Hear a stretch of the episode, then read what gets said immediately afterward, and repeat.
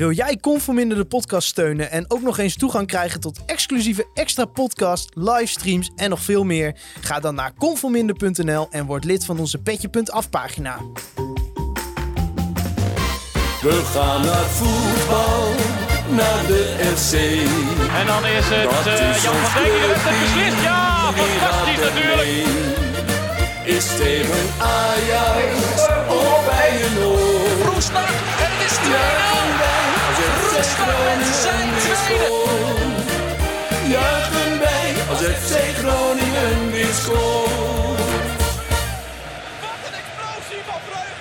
Conforminder de podcast, aflevering nummer 33 van seizoen 4. Mijn naam is Maarten Siepel en vanuit de headquarters van KVM Media zit ik natuurlijk deze week weer met Thijs Faber Mooi. en Wouter Rolzappel. Hallo. Allereerst eh, natuurlijk om te beginnen eh, wil ik onze nieuwe Petje.affer verwelkomen. En deze week is dat Björn Swikker. T- Ik weet niet zeker, maar Of er meer zijn? nou ja, de trainer van onder 16 Van FC is ook Björn Swikker. Oh. Dus misschien is het hem, maar dat moet misschien even geverifieerd worden.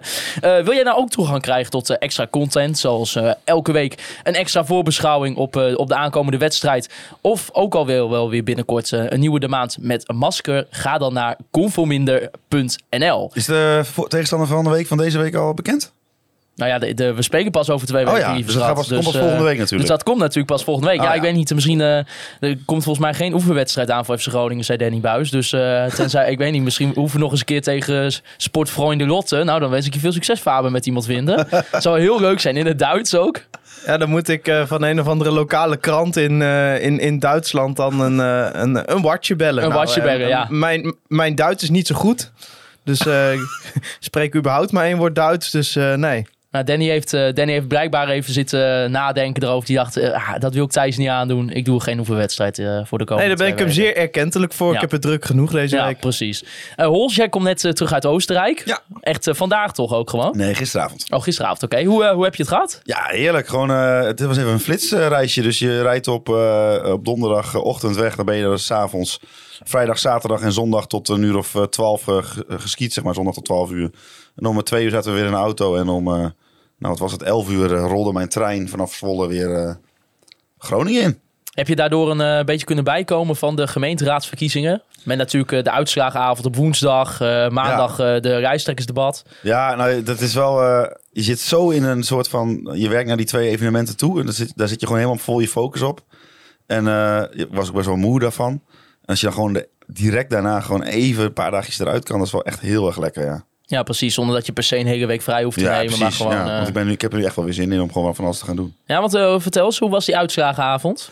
Nou, ja, ik heb eerst dat uh, lijsttrekkersdebat gedaan. En dat is heel erg gescript. Dus dat bereid je van tevoren voor. En eh, je weet al precies wat wanneer gezegd gaat worden. Alleen je weet niet wat, wat de partijen als antwoord gaan geven, zeg maar. En dan heb je die uitslagenavond. Dat is precies het tegenovergestelde. Je haalt allemaal mensen naar je tafel. Je hebt geen idee eh, hoe die avond gaat verlopen. Het was volgens mij ook op de achtergrond één grote eh, chaos. Met eh, eh, geluid wat niet goed was en dat soort dingen. Maar daar heb ik aan tafel eigenlijk vrij weinig van meegekregen. En ik heb gewoon aan tafel geprobeerd om die gesprekken gewoon zo leuk mogelijk te houden. En eh, dat kost heel veel energie, want ik verstond ze bijna niet. Nee, want... je moet je voorstellen, dat Forum staat er vanaf november 2019. Forum Groningen was het. Het is de allereerste keer dat ze zo'n live show hebben gedaan vanuit die grote zaal. Zeg maar gewoon de, als je binnenkomt. ja. Dus het was voor iedereen eigenlijk een beetje afwachten van hoe zou dat zijn als daar 400 man, 300 man binnen zijn met zo'n live registratie. Dus eigenlijk was ik ook een soort proefkonijn. Nou, ik heb op een gegeven moment maar gewoon als, als een soort eh, liplezer ben ik maar op die antwoorden van de gasten afgegaan. En dat ging volgens mij best aardig. ja, nou ja, ik kan natuurlijk was de hele tijd in de regie bij natuurlijk. Dus ik, Ja. eh, ik heb alles gezien, eh, zeg maar wat... op eh, de namen. Precies, dus ik, ik heb mooi gezien hoe het in ieder geval op de livestream uitzag. Dus nee, dat was gewoon keurig, Rols. Ik heb er niks op aan te merken. Het Nou, was, ik vond het echt... nou, want eigenlijk was het de, ja, de eerste keer toch dat je dat echt deed. Misschien met zo'n lijsttrekkersdebat, of ja, niet? nee, bij allebei de keren was eigenlijk voor het eerst dat, je zo, dat ik zoiets live deed. Ik heb wel- Precies. wel eens eerder wat gepresenteerd natuurlijk voor het werk, maar niet zo groots en eh, met zoveel voorbereidingstijd. Nee, Maar dan, kom, ja, dan dat klinkt gek, maar dan is zo'n podcast maken en ook andere dingen doen voor ogen. Dat, dan blijk, blijk je gewoon zonder dat je het door hebt, gewoon dingen wel te kunnen. Ja, precies. Nou, weet je, in, eh, bijvoorbeeld met livestreamen heb je natuurlijk wel al eh enige ervaring bij ja, ons. klopt. Maar toen was ik toch meestal aan het eind van de avond vrij bezopen. Ja, had hoe ik was dat niet. nu? Nee, ik kreeg van eh, mijn eh, leidinggevende van Oog, die hield gestrikt in de gaten wat ik allemaal binnen nam. En ik kreeg na 12 uur mijn eerste biertje. keurig. Dus eh, dat was... eh, want ik had ze al gewaarschuwd van je moet mij niet te vroeg alcohol geven, want dat gaat helemaal fout. Nee. Thijs, jij was er ook, hè? Klopt. Maar jij hebt volgens mij helemaal niks van die gesprekken gehoord. Mm, Klopt ook. Je hebt gewoon bier gedronken. ook dat klopt. ja. En wij zijn eh, gisteren bij Donar geweest. Hoe, eh, wat vond je ervan? Ja, dus ik vind het altijd wel leuk om naar Donar te gaan. En het was natuurlijk vlak na eh, Utrecht-Groningen. Dus het paste prima zo. eh, omdat wij natuurlijk helaas geen autokaart hadden. eh, ja, waren wij er niet bij in Utrecht. Maar ja, Donar was heel leuk. Beker gewonnen. Dus Ja, hartstikke leuke wedstrijd. Hoog niveau. Een paar Ja. mooie driepunters gezien. Ja, ik vond het ook. Ik vond het hartstikke leuk. De sfeer was goed. Ja, precies. Dus dat was ook, eh, ook weer zo leuk om een keer een eh, volle Martini Plaza te zien. Eh, ik wa- was zo, ja, nou, ook dus door corona heel lang niet bij Dona geweest. Dus eh, nou, ik vond het ook. Ik vond het hartstikke gezellig. Bas, Bas Kammerga, dat is, echt, dat is echt een hooligan. Ja, hè? Ja, die houdt zich niet in. Zeetje. Die was op een gegeven moment gewoon de scheidsrechters aan het uitschelden. Ik denk, dat is niet de Bas die ik ken. Nee, nee, het was echt eh, tafelwissel. En eh, ja, die, die, eh, ik denk, eh, die, dat zou zomaar echt een aanwinst kunnen zijn voor, eh, voor de Noordtribune. Wie weet, in de toekomst. Ik weet niet of Bas dat wil, maar eh, moeten we even een mooi jasje, FC Groningen jasje, die heeft hij wel. Een soort capo. Ja, misschien. Ik weet het niet. Eh, wie weet wat er voor Bas eh, in de toekomst mogelijk is. nog alsnog bij, eh, bij FC Groningen. Maar eh, je benoemde het al inderdaad. Daarvoor eh, keken wij in eh, proeflokaal Hooghout naar FC Utrecht. FC Groningen. Een 1-3 overwinning. Doelpunten van Mo El Hankouri, Michael Driel en Jurgen Sands Larsen aan de kant van FC Groningen. En ook nog in de 48e minuut scoorde voor FC Utrecht Bart Ramselaar. Bij FC Utrecht ontbraken een aantal namen. Hidde te Averest, eh Adam Maher, Henk Veerman. Natuurlijk die eh, in de winter was overgekomen. En eh Oel Schlegel was dan niet echt te missen. Want de keizer staat al een tijdje op goal. En ondanks dat kon trainer René Haken toch weer ook beschikken over Mark van der Marel. En eh, topscorer Bart Ramselaar. Die, eh, die ook weer dus gelijk in de basis kon staan. Omdat Adam Maher niet speelde. Ja, bij FC Groningen in principe qua blessures geen eh, opvallende afwezige. Maar er werd wel gekozen aan de linkerkant voor Mo El Hankouri. In plaats van Paulus Abraham. Wat natuurlijk misschien wel opvallend was. Verder kwam Thomas Soeslof meer vanaf rechts. En op het centrale middenveld was een duo van Casemiro en Raros Duarte. Thijs, ehm, ik ga het even licht uitdrukken. Jij kwam nogal, eh, nou, een beetje boos het proeflokaal in. Eh, ja, naar aanleiding van de opstelling. Ja, moet je er misschien even Ja. bij zeggen. Eh, ja, dat kwam omdat ik stond in de, in de lift bij mij thuis toen ik wegging. En eh, toen keek ik even naar de opstelling. En toen zag ik dus inderdaad dat Abraham er niet meer in stond. Nou ja, goed, daar zullen we het zo wel over gaan hebben. Op zich te verklaren. Maar ja, ik dacht vooraf, zeker toen ik las El Ancoury vanaf de linkerflank en dan Soeslof op rechts. Ik dacht, ja, dat is wel heel weinig diepgang. En ik had eigenlijk een wedstrijd verwacht waarin Utrecht de bal ging hebben. Klopt ook wel. Uh, en dat Groningen ja, zou moeten gaan reageren op de counter. Ja, en dan had ik, uh, was ik begonnen met wat meer uh, diepgang. Maar ja, ja, als je na 10 minuten op deze manier met 2-0 voor staat, ja. ja. dan kan uh, alle, alle uh, ja, angst van mij uh, voor een hele matige wedstrijd wel de prullenbak in. Maar ik denk dat je in de tweede helft wel zag ja, waar ik een beetje bang voor was. Op zich, de gedachte erachter was, was niet heel raar, denk ik. Je wilde een beetje hebben dat die backs van Utrecht ja, een keuze moesten gaan maken tussen El Ancoury in op de, op de linkerflank of uh, Soeslof op de rechterflank. En dat je dan misschien met die backs eroverheen, dat je het ze daar moeilijk kan maken. Dan moeten die buitenspelers van Utrecht mee terug. Op zich is die keuze niet raar en het pakt ook wel een aantal keer goed uit. Maar ja, ik weet niet. Uh, ik denk als die twee goals misschien niet waren gevallen, dat er ook wel heel anders had kunnen uitzien. En dat je eigenlijk aan de bal helemaal niet zo'n hele goede wedstrijd hebt gespeeld. Ja, uh, Hols, jij hebt de wedstrijd ook gezien. Ja, mooi, mooi vanuit, uh, vanuit de auto. Ja, uh, ja die, die keuze inderdaad om niet voor Paulus Abraham te gaan, maar voor Mo El Ankouri. ja, wat, wat, dacht jij op het moment dat je dat las? Nou, ik dacht eigenlijk zeg maar... Um, Buis heeft eigenlijk een beetje een omgekeerd luxe probleem. Want kijk, als Abraham dus elke week de sterren van de hemel speelt... en hij schiet er elke week drie in en hij geeft twee assists... dan kan Buis niet hem uh, zomaar wisselen uit het tactisch oogpunt. En dat doet hij dus nu wel. Hij kiest gewoon voor het tactisch oogpunt, kiest hij voor om El Ankouri daar neer te zetten. Dus eigenlijk zou je kunnen zeggen, omdat er zijn geen onomstreden buitenspelers bij FC Groningen. De Congo is dat nooit geweest. Uh, Abraham is dat ook niet. Dus ja, uh, je zou het op twee manieren kunnen bekijken. Je kunt ook bekijken als Abraham gewoon, gewoon beter gaat spelen. Dan wordt hij er ook niet zomaar uitgehaald. Ja, en het is natuurlijk op zich wel te verklaren dat je Abraham er uh, een keer naast zet. Zeker als je uh, denkt dat dat tactisch de beste keuze is. Uh, omdat natuurlijk Abraham... oké, best een paar goede wedstrijden gespeeld, maar gewoon veel te weinig rendement op dit moment. Ehm, maar ja, ik, ik vind wel dat we eh, de minste wedstrijden van El Kouri waren wel vaak vanaf de linkerkant. Nou vind ik dat hij het achteraf gisteren best eh, goed heeft ingevuld. Hij was zeker niet de minste op het veld. Ehm, maar ja, nogmaals, kijk, die, die twee goals, eh, waarvan één een geweldige goal is, eh, die, die 2-0 en een, een penalty. Eh, ja, op die twee goals na heb ik Groningen niet heel goed zien spelen. dus geweldig dat je deze wedstrijd wint. Zit echt even mee in deze fase. als je gewoon kijkt, afgelopen acht wedstrijden, vijf gewonnen, twee gelijk, kun je niks van zeggen. Dat is echt top. maar ja, als je ook weer naar die tweede helft kijkt, ik weet het niet je staat er nu weer goed voor op de ranglijst. Echt goed voor. En het is echt, echt heel knap. De ontwikkeling die, uh, die is doorgemaakt. Maar dat zijn wel van die dingen dat ik nog steeds aan de bal denk van... ja, oké, het is beter dan voor de winterstop... maar het is nog steeds echt niet best, hoor. Nee. Aan de bal bedoel ik dan, hè? Ja, het begon natuurlijk al uh, eigenlijk in de, in de eerste minuut. Uh, seconde 46. Ja, dan kunnen we gelijk gaan naar het Online Company moment van de week. Het Online Retail Company moment van de week.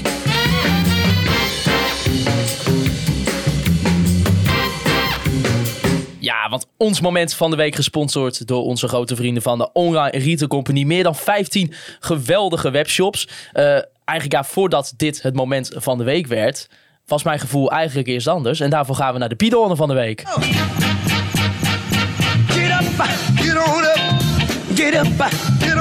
Ja, want in de Pidonne van de week bespreken wij elke week het moment van de week. De persoon, de organisatie aan wie wij ons het uh, meest geërgerd hebben de afgelopen week. Nou ja, het, een soort collab tussen de Pidonne en de Online, en de online Retail Company moment van de week. Geweldig, ja, dat kan Maar de Online Retail Company als winkel is geen Pidon hoor. Dat, nee, nee, dat zijn allemaal top webshops namelijk. Zeker, uh, gespecialiseerde webshops, klantvriendelijk. Ja, nee, onge ik bedoel dat, je, dat we eigenlijk die twee woorden al samenbrengen is eigenlijk al schandalig. Ja, maar, vind ik eh, ook. Bijna nou blasfemie. Ja, maar oké. het begon eigenlijk wel een beetje met de Piedhonnen van de week. Want het moment kwam dat keeper Fabian de Keizer van Utrecht de bal eigenlijk heel slecht aanneemt. waardoor Michael Driel een kans ziet. Nou, vervolgens Michael Driel ook tackled. Ja, jij ergerde je kapot, Thijs, aan de soort van pedante Dennis Hieger. die even met het vingertje ging wijzen van dit is 100% geen penalty. Ja, kijk, het is me natuurlijk met de kennis van nu kan ik daar wel redelijk in hilariteit op terugkijken op dat moment. Maar toen dat gebeurde, eh, wij keken elkaar elkaar. Ik moet zeggen, ik was niet aan het opletten, dus ik had het moment in eerste instantie helemaal niet gezien. En toen zag ik die Hiegler ineens lopen. Ik dacht, wat is die nou aan het doen? En, en, maar ook gewoon, het was niet alsof hij één keer met zijn vingers zwaaide. Hij trok gewoon een sprint van 20 meter, vingers zwaaiend. En dan ging in het gezicht van Michael de Leeuw hangen dat hij dook en gebaren maken. Ja, het was wel echt hilarisch dat hij vervolgens toen naar de kant geroepen werd. Ja, want kijk, inderdaad, uh, je hadden de herhaling nog niet gezien, weet je wel. Dus ja, ik kon op dat moment ook niet uh, vanuit de normale camerahoek uh, zeggen van, nou, dit, hij raakt hem of hij raakt hem niet. Maar inderdaad, de manier waarop hij al naar de toe ging, van, je hebt soms wel scheidsrechters die natuurlijk hard zeggen, ah jongen, kom op nou, dit, hier gaan we toch, hier gaan we geen penalty voor geven. Zo, zo makkelijk gaat het niet hier. Maar inderdaad, de manier waarop hij ja. al, gewoon zo, hij, nou, zelfverzekerde kon niet. Nee, maar ik denk dus dat dat bij hem in onzekerheid zit. Want Hiegler die is echt al week ontzettend slecht aan het fluiten. Elke week staat hij ter discussie ongeveer. Uh, Terwijl hij ook wel een hele goede periode heeft gehad. Ja, hij heeft een goede periode gehad, maar de laatste tijd is het echt, echt waardeloos. Nou, en dat was vandaag ook weer zo op een gegeven moment. De commentator die zei uh, toen uh, de spelers de kleedkamer uitkwamen van... nou, dit is een kans voor zowel FC Utrecht als de scheidsrechter om zich te herpakken van een waardeloze eerste helft. Nou, dat was het ook wel een beetje.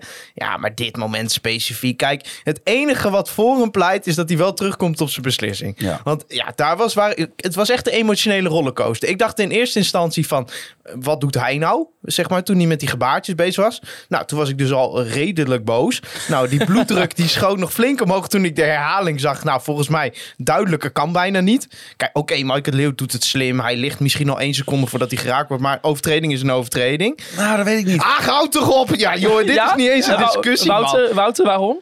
Uh, omdat hij al gaat liggen voordat hij geraakt wordt. Ah, hij wordt vol geraakt! Ja, maar hij gaat al liggen voordat hij geraakt Ja, jongen, ben je, eh, ben je blind geworden op skivakantie? Nee, kijk, ik, ik zeg niet dat ik het een 100% geen penalty vind. Maar ik vind er wel wat voor te zeggen dat iemand zegt... ja, maar hij ging al liggen. Dat heeft die keeper niet gedaan.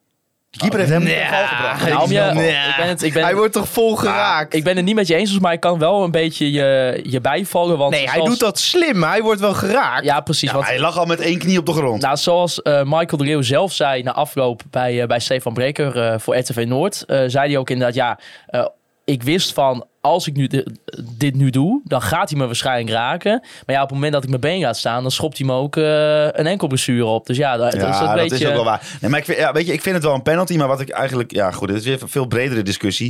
Ik vind het zo jammer dat dit soort overtredingen penalties worden. Nou, ik vond dat niet jammer Nee, dat deze snap keer, ik. hoor. In dit geval niet. Maar het zijn Nee, klopt. Het was een bepalende het was een momenten. volledig kansloze situatie. Ja, en de, voetbal, de voetbalwereld, de voetballerij niet de wereld, zit zo in elkaar dat... Zelden, nou ja, gelukkig hebben ze daar wat aan gedaan met die handsballen. Dat is al veel Ja, minder... eh, eh, want eh, Mike de Wierik kreeg ook nog een bal op zijn arm. Gewoon arm langs het lichaam, scheidsrechter doet niks. Dat vind ik echt al een verbetering. Maar van die lullige overtredingjes binnen de 16, wat nooit een kans is... Ja, daar word ik altijd een beetje moe Heeft van. eh, Michiel de Hoog van de correspondent heeft daar ooit een heel goed stuk over geschreven. Ik ga hem nu niet vertellen, Nee, maar, maar- we zetten hem in de show notes. Ik waarschuw wel alvast. Het is de correspondent, dus het is waarschijnlijk 5000 woorden. Maar ik heb eh, dat is een leuk artikel over hoe de penalty soms eigenlijk een, een beloning is voor een kans van misschien 1% en een penalty is 87% dat Ja. die erin gaat. Ja, iets minder geloof ik toch. Maar wat, wat jij zegt over... eh, ik had er nog niet echt bij stilgestaan bij handsballen. Maar ik merk nu pas, omdat je dat zegt inderdaad... ook dat ik dit seizoen, in ieder geval voor mijn gevoel... ook als ik een andere eredivisie- eredivisiewedstrijden kreeg... niet vaak een handsbal heb gezien waarvan ik dacht... nou, dat je, hem nu, dat je hem nu niet geeft. Nou, ik heb volgens mij vorig jaar een keer in de podcast gezegd... voetbal is een spel van eh, 11 tegen 11 en aan het eind wint het team wat het minst hands maakt. Zeg maar. ja, Ja, dat is dat nu is, niet dat meer is zo. nu niet meer Nee, zo. Dat is echt top. fijn. man. Maar over deze penalty... Deze penalty, het is een penalty, maar het is wel... Nee, eentje- niet maar. het, jawel maar. Maar het is wel eentje Nou, waarvan ik denk... is penalty, nou, nou, nou, nou, nou, daar mag je wel je handjes mee dichtknijpen. Ah, gewoon Nou, knijpen. Ja, handjes Ja, dichtknijpen. nee, nee, maar serieus, Hols. Sorry. Ik respecteer altijd wat je zegt. Jij bent vaak tegendraads in deze podcast. Maar wat je hier zegt, hier, kan ik mij maar- in, hier wil ik mij in de felste bewoordingen van distancieren. Ik probeer hem Sorry dat wij blinde mensen eh, naar een voetbalwedstrijd laten Ja, ik moest kijken. En op dan, zo'n klein schermpje kijken. Ja. Ja, nee, eh, ik probeerde Hols nog even te helpen door te zeggen dat Michael de Leeuw inderdaad zelf ook had aangegeven dat hij al een beetje ging. Maar, zo, nu, Ja, maar kijk, nu moet ik me echt mijn handen ervan aftrekken.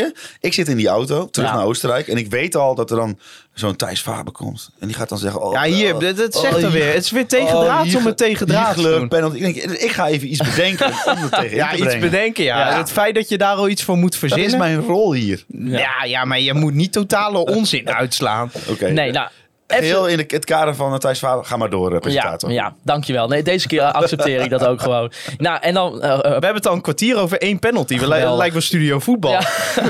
Eh Mo El Kouri die scoort natuurlijk geweldig die, eh, die penalty erin. En vervolgens minuut 10 eh, een aanval die begint bij Casemiro die de bal eh, al leuk speelt naar, eh, naar Bjorn, Meijer, eh, Bjorn Meijer. Eh, vervolgens een goede voorzet geeft op Stand Gras. Nou, en we, we hadden het vorige week nog over de soms hele zeer matige eerste touches van Strand Larsen. Maar die legt die bal toch even hier heerlijk neer voor eh, Michael Dreel. Een typische Michael Dreel Tenzij het een aanname was. Ja, precies. Tenzij het misschien een aanname was, Was het niet. Nee, was het niet. Maar eh, Of wil je daar nu ook weer tegen nee, draads... nee, nee, eh, nee, nee, nee. Ik had één moment uitgekozen. eh, eh, Wouter Holsappel, het was een aanname Het was van een aanname. Het was een mislukte Hij aanname. had hem nog net iets beter voor hem kunnen neerleggen voor Michael. nou ja, en weet je, en, eh, nou, die bal die komt eigenlijk zo perfect neer voor Michael Dreel. En dit is de klas van Michael Ja. Dreel, hè, Thijs. Ja, maar eh, dit is weer... eh, kijk, eigenlijk eh, sinds ik hier in de podcast heb aangestipt... waarom staat Michael de Leeuw er eigenlijk in? Scoort hij nu drie wedstrijden op rij. Dus ik moet wel even mijn excuses aanbieden, ook aan Michael de Leeuw. Ja. Eh, ja, maar ik denk dat Michael de Leeuw dat zelf ook wel aanvoelde. Ja, maar hij komt... eh, Niet van jou, je, hoor, maar- Nee, maar als hij in eh, scoringspositie komt... ja, dan is hij eh, de beste op het veld misschien. Hoewel, na die derde goal twijfel ik... of misschien Jurgen Strand Larsen onze beste afmaker is. Maar goed, het is discussie voor een ander moment. Ja, maar dit is, dit is gewoon... Kijk, die penalty is een typisch De Leeuw moment. Altijd doorjagen. Eh, die 2-0 is een typisch De Leeuw moment. Nou, dan sta je ineens door twee individuele eh, kwaliteiten... eh, ineens met 2-0 voor. Ja, maar kijk, jij zegt aan het begin van het is aan de bal niet goed. En ik ben het volledig met je eens. Ze spelen niet à, la eh, Manchester City de tegenstander. Nee, dat hoeft ook niet. Maar, het mag wel iets maar- beter dan Zeker, dit. nee, maar ik bedoel meer van wat je wel ziet na de winterstop. En wat ze echt hebben ontwikkeld. Is dat als het even gewoon op een opportunistische manier moet. Hè, dus gewoon eh, slinger hem ervoor. Gooi, Björn Meijer durft daar Strand Larsen goed in te spelen. En zeg maar, op, op, op iets meer opportunisme zijn ze wel wat beter geworden. Want Ja. eerst, in de eerste seizoen zelf gooiden ze ook wel eens voorzetten erin. En er stond toch gewoon helemaal niemand in de 16 bijvoorbeeld. Allemaal van dat soort momenten. Het is wel allemaal wat scherper geworden. Ja, in- en er staan gewoon, een- gewoon een aantal spelers in dit elftal die gewoon wel ontzettend goed zijn. En ook ontzettend veel ontwikkeling Ja, maar hebben ook kennelijk wat meer op elkaar afgestemd zijn. Als je hier kijkt naar de, naar, maar de het bal begint van... al buitenkantje rechts, Casemiro op Meijer, Meijer op Strand Larsen. En die weet gewoon waar de Leeuw staat. Gewoon trainingsdoelpunt. En we gaan maar eens kijken. Die bal van Meijer op Strand Larsen, die geeft hij ook 30 meter lager op het veld. Constant aan Strand Ja, Larsen. nee, ja. Daar zit, daar zit een bepaalde... Tuurlijk, het kan... Trouwens ongeveer de enige bal die Meijer goed heeft geraakt. Moeten we wel even zeggen. Die is, was een keer wat minder. Ah, die was aan de bal minder. Maar dat blijkt dat hij dus ook nog eh, menselijk is. Ja, precies. Van de afgelopen dat is wel tijd. fijn, eh, eh. ja. Nee, maar ik, wat, wat ik ook wel vond, dat in de tweede helft eh, zag je natuurlijk dat Utrecht gewoon beter werd. Maar in die eerste helft, het ziet er inderdaad, eh, het is eh, gewoon ook wat, wat meer durf. Maar ik vind ook dat het een aantal keer inderdaad met zo'n Casemiro die zo'n bal, het ziet er ook een keer gewoon, het begint er wat makkelijker uit Ja, te zien moet- dan moet- alleen maar die stroefheid. Moet je wel zeggen dat zeg maar, op een gegeven moment zat de klad er echt helemaal in. Met, eh dan leken ze allemaal wel te doen alsof de bal van lava was. Ja. En de enige die dat niet had, was Casanvillo nog. Die probeerde echt nog rustig te blijven. Ja, je En- moet voor de grap... Ja, ik, eh, we, we gaan qua chronologie in weten. maar, maar bij die 3-1 van Strand Larsen... Dat kopt hij wel wat Casemiro op het middenveld wint. Die komt even van 10 meter aanlopen en die wint dat kopt hij wel alsnog. Ja, Ja, en Utrecht viel me ook dus Geweldig in, die, spelen. in die eerste helft eh, een beetje. Nou, ze, ze kwamen er uiteindelijk wel natuurlijk wat beter in. Met eh, bijvoorbeeld eh, die Doefikas, die bijvoorbeeld wel. ah, Die had ook al in de 17e minuut misschien kunnen scoren op aangeven van Remco Balk. Maar Utrecht viel me ook op momenten best wel tegen, man. Dat ik dacht van, jezus, wat krijgen we opeens ook ruimte om een keer een fatsoenlijke aanval die Ja, eerste helft het is op een te beetje zetten. het verwijt wat veel Utrechters ook op, op de trainer haken hebben. Dat je eigenlijk best wel heel veel goede spelers hebt waar je best wel wat mee zou kunnen. Eh, verdedigend staat het gewoon eigenlijk prima. Zeker als Ter Avest fit is. Ehm, maar ja, het scoort zo moeilijk. Ja. En, en ehm, ja, op papier staat er bij Utrecht natuurlijk gewoon nog steeds een betere ploeg. Weet je wel, met Quinten Timbers, Sander van der. Streek, Doefikas. Vind ik ook wel... Nou ja, hij heeft nog wel wat ontwikkeling te gaan. Maar ook gewoon wel een gevaarlijke Hij spits. scoort Nou, wel zijn doelpunten. Dus, Denk aan een Ramselaar. Eh, dus er staat genoeg kwaliteit op het veld. Maar ja, Utrecht wist het Groningen niet zo moeilijk te maken. En Groningen, ja, dat snap ik ook wel, had naar de 2-0 ook wel zoiets van, nou ja, prima. Eh, Er zijn ja, wel dus- veel spelers die het bij de top 3 niet gehaald hebben. Bij wijze van, als je het een beetje of een top 3 bij de top 4. ja, maar ja, dat zijn wel de soort spelers die voor Groningen ja, nog zijn. niet haalbaar zijn, zeg maar. Nee. Qua salaris niet en qua eh, ja, status niet. Nee, nou weet je, en Utrecht had natuurlijk ook al in de eerste helft, wat ik ook al zei, een kans met bijvoorbeeld Doefikas. Die wordt misschien ook een beetje te hard aangespeeld door Remco Balk. Dus ja, maar het, het, zag- het zag er in ieder geval wel uit dat hij daar meer mee had kunnen doen. Ehm, vervolgens ook nog Van de Streek, die, eh, die een keer een kans krijgt wederom op aangeven van Remco Balk. Ja, en toen zag je wel al van, oké, nou, we weten wel wat we een beetje in de tweede helft gaan zien. Ook Ja, ik- als je kijkt hoe FC Groningen het... eh, Eigenlijk al misschien een, een periode, de tweede helft soms wat minder laat zien. En nog, nog een fout van Hiegler. Welke? Ja, die tackle van Bjorn Meijer. Oh, nee, dat vond ja. ik een overtreding. Echt? Ja. Ja, ik vind dat nog steeds een hele lastige. Ik vind het vooral... Ik, als ik de coach van Bjorn Meijer was, had ik gezegd... hey, je bent veel sneller. Je had gewoon door moeten lopen. Want je kunt het hem zo moeilijk maken dat hij nooit scoort. ja, en misschien had de Wierik er zelfs nog tussen kunnen Dus ik zitten. vond het wel een gewaagde tackle. Ja, maar ik, ja, ik, ik vond het denk ik wel net een overtreding. Maar hij Ik- tikt gewoon de bal weg. Nou, Of is het hij dan- raakt echt eerst de man. Oh, met dat tweede been of zo. Want de eerste been niet. Met zijn, met nee, maar hij raakt ook wel echt de man, vind Hij, ik. nee, ik vind, hij neemt Ja. in ieder geval wel heel veel Ja, heel risico. veel risico. op Ja, oké, maar dat is op zich niet erg. En op, op zich, de tackle was echt wel een randje goed, zeg maar. Kijk, als dit rood was geworden, dan was het al eh, een vervelend verhaal geworden. Want dan had je eigenlijk om een... Ja, ik, ik vond dit een beetje 60, 60% wel, zeg maar. Ja, voor, ik vond, voor voor, mij. mij. was het gewoon een tackle op de bal. Maar Maar weet je... eh, het is uiteindelijk... eh, dat, hoe chip- vaak gaat de vrije trap op zo'n plek er Nou, uiteindelijk nou die in? Doefikas, die, die, dat was een soort, een soort chipje. Wat een chipje. anticlimax. Ja, maar je dat. moet toch zo'n vrije trap... of je moet hem keihard inschieten... of je moet hem over de muur heen leggen. Maar hij probeerde hem eh, gewoon latje trap was hij aan het doen. Ja. Want stel hij was wel richting de kruising gegaan, die bal. Nou had Leeuwburg een stap opzij gedaan, had hem zo uit de, uit de kruising kunnen Nou, plukken. Dat weet je nooit. Hey, Leeuwburg op de lijn is prima. Daar eh, komen we straks eh, na de rust wel op terug. ja, nou, daar zijn we al beland. Ja, want wij, zeiden in proeflokaal tegen elkaar... je moet niet vlak voor rust die 2-1 of vlak na rust die 2-1 eh, Nou, tegenkrijgen. wat gebeurde er? Drie minuten onderweg. Doelpunt FC Utrecht. Voorzet eh, van de nieuwe eh, Zweet Almquist eh, die de bal voorgeeft. Vervolgens ontstaat er een vrij ongelukkig moment van Peter Leeuwenburg samen met, met Bart van Hintem. Ja, en Ramselaar scoort zijn achtste doelpunt van het seizoen. Ja, Thijs, dit was, we zeiden het inderdaad, wat jij ook al zei. In proef ook al zeiden we al van, nou, dit, als, je, als we nou gewoon eens een keer tot minuut 60 bij wijze van spreken het vol kunnen houden. En dat je ook niet helemaal weg wordt gespeeld. Helemaal top. Maar ja, we maken ons er weer spannend natuurlijk. Ja, nou ja, goed. Kijk, eh, dat Utrecht eh, een kans gaat krijgen, dat wist je.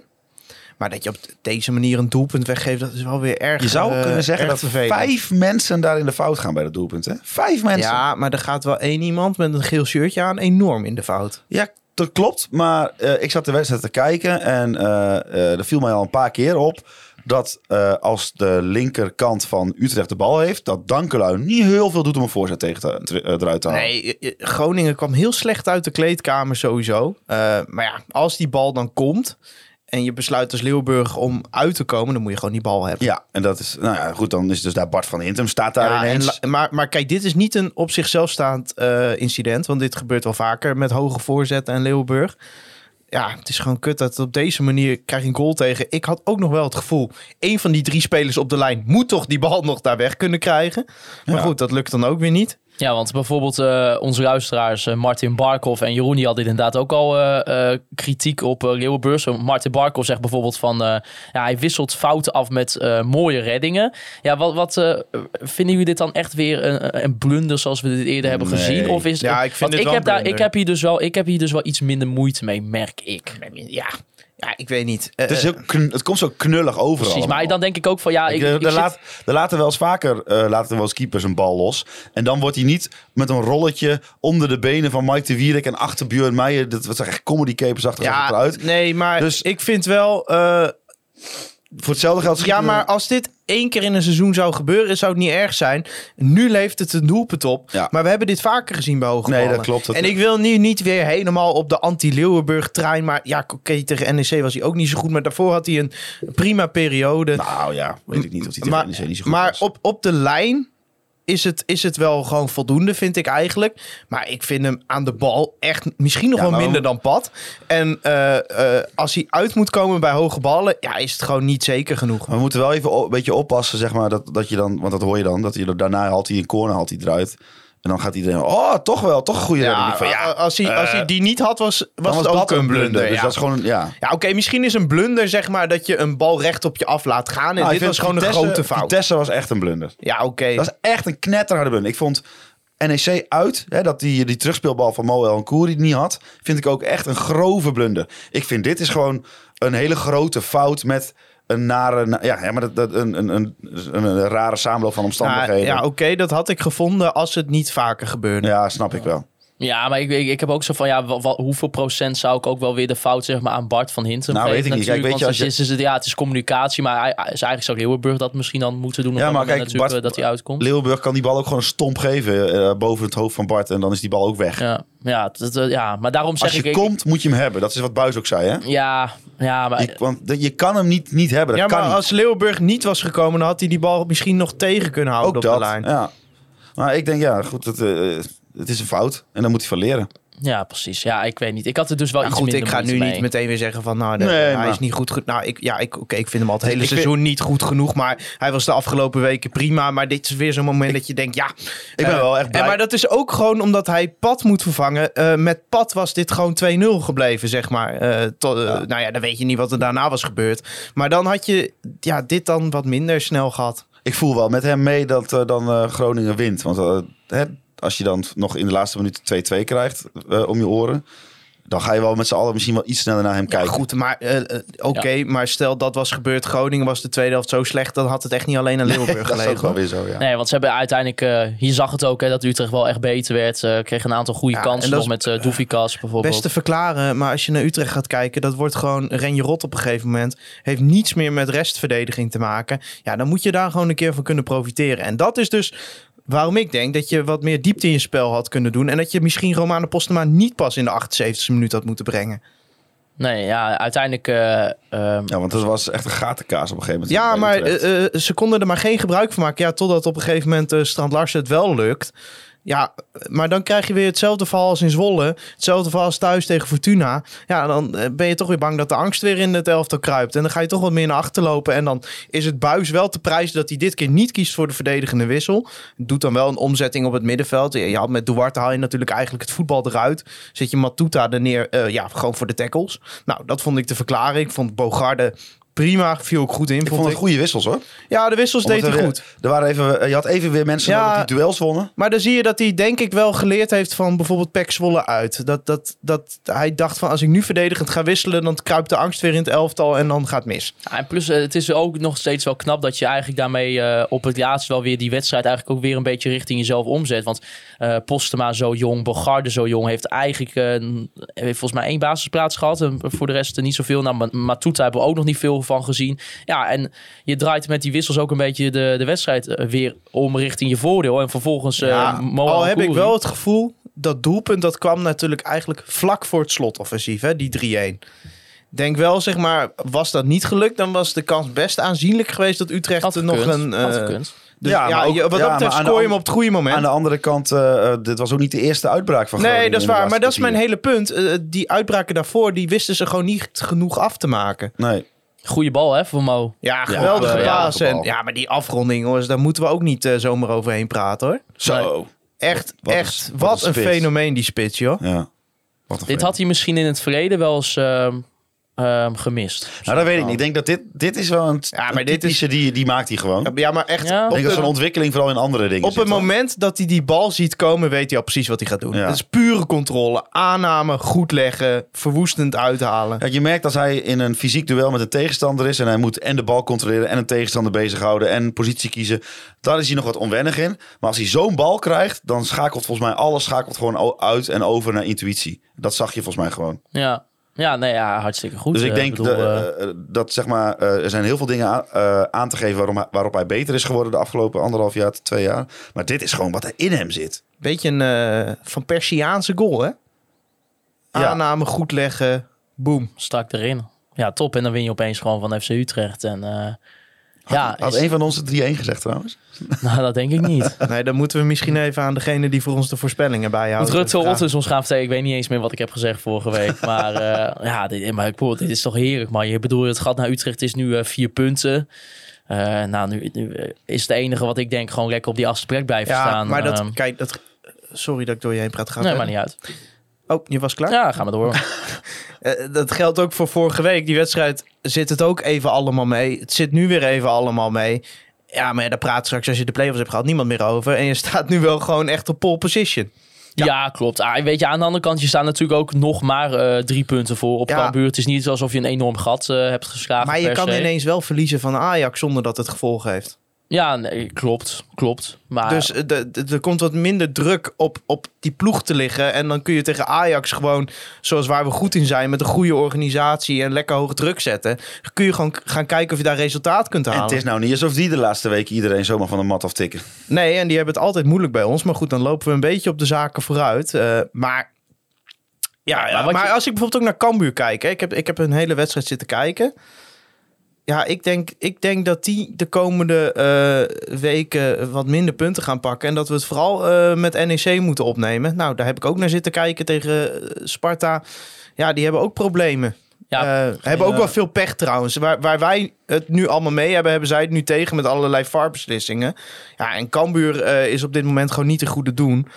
Dus ja, het wordt wel interessant. Maar ja, op zich heb je het nu allemaal in eigen hand. En dat had ik eerlijk gezegd een paar weken geleden niet verwacht. Nee, en ik vind het ook wel, kijk, als je eh, vooral bijvoorbeeld kijkt naar de thuiswedstrijden die we nog hebben. Hè. Eh, na Ajax heb je nog eh, drie thuiswedstrijden voor dit seizoen. Dat is thuis tegen Heracles. Ehm, pak, eh, ja, normaal Heracles uh, Wormoed is een beetje een angstgame Ja, geweest voor Danny dat- Buis. Maar in, in dit geval zie ik eh, normaal gesproken FC Groningen deze wedstrijd gewoon winnen. Ja, dan krijg je Sparta eh, thuis. Nou ja, die, moet, eh, die moeten natuurlijk wel straks. Dat wordt nog wel voor hen heel spannend eh, de rest van het seizoen. Maar ja, in, met het huidige FC Groningen. En, eh, en als je een beetje weer inderdaad met Duarte en Casemiro bijvoorbeeld leuk dat middenveld kan controleren. Vind ik ook dat je daarvan moet winnen. En dan krijg je op, op de laatste speelronde op eh, zondag 15 mei krijg je Cambuur thuis. Het zou voor het Ja. verhaal wel leuk zijn als het nog een soort do-or-die scenario Dat is. klopt. Ja, dat klopt. Dan wordt het nog een hele spannende wedstrijd. Maar, Maar, door- voor onze gemoedsrust dan is het, zou het prima zijn als het dan gewoon al binnen is. Ik ja, want je hebt voor, van de resterende zeven wedstrijden zijn er volgens mij twee uit het linkerrijtje. Vijf tegenstanders uit het Ehm, rechterrijtje. Ja, dat klopt inderdaad. Want eh, dat is eh, na- naast Ajax dus FC Twente nog uit. De ene laatste uit. Ja, Dat is echt wel een hele lastige.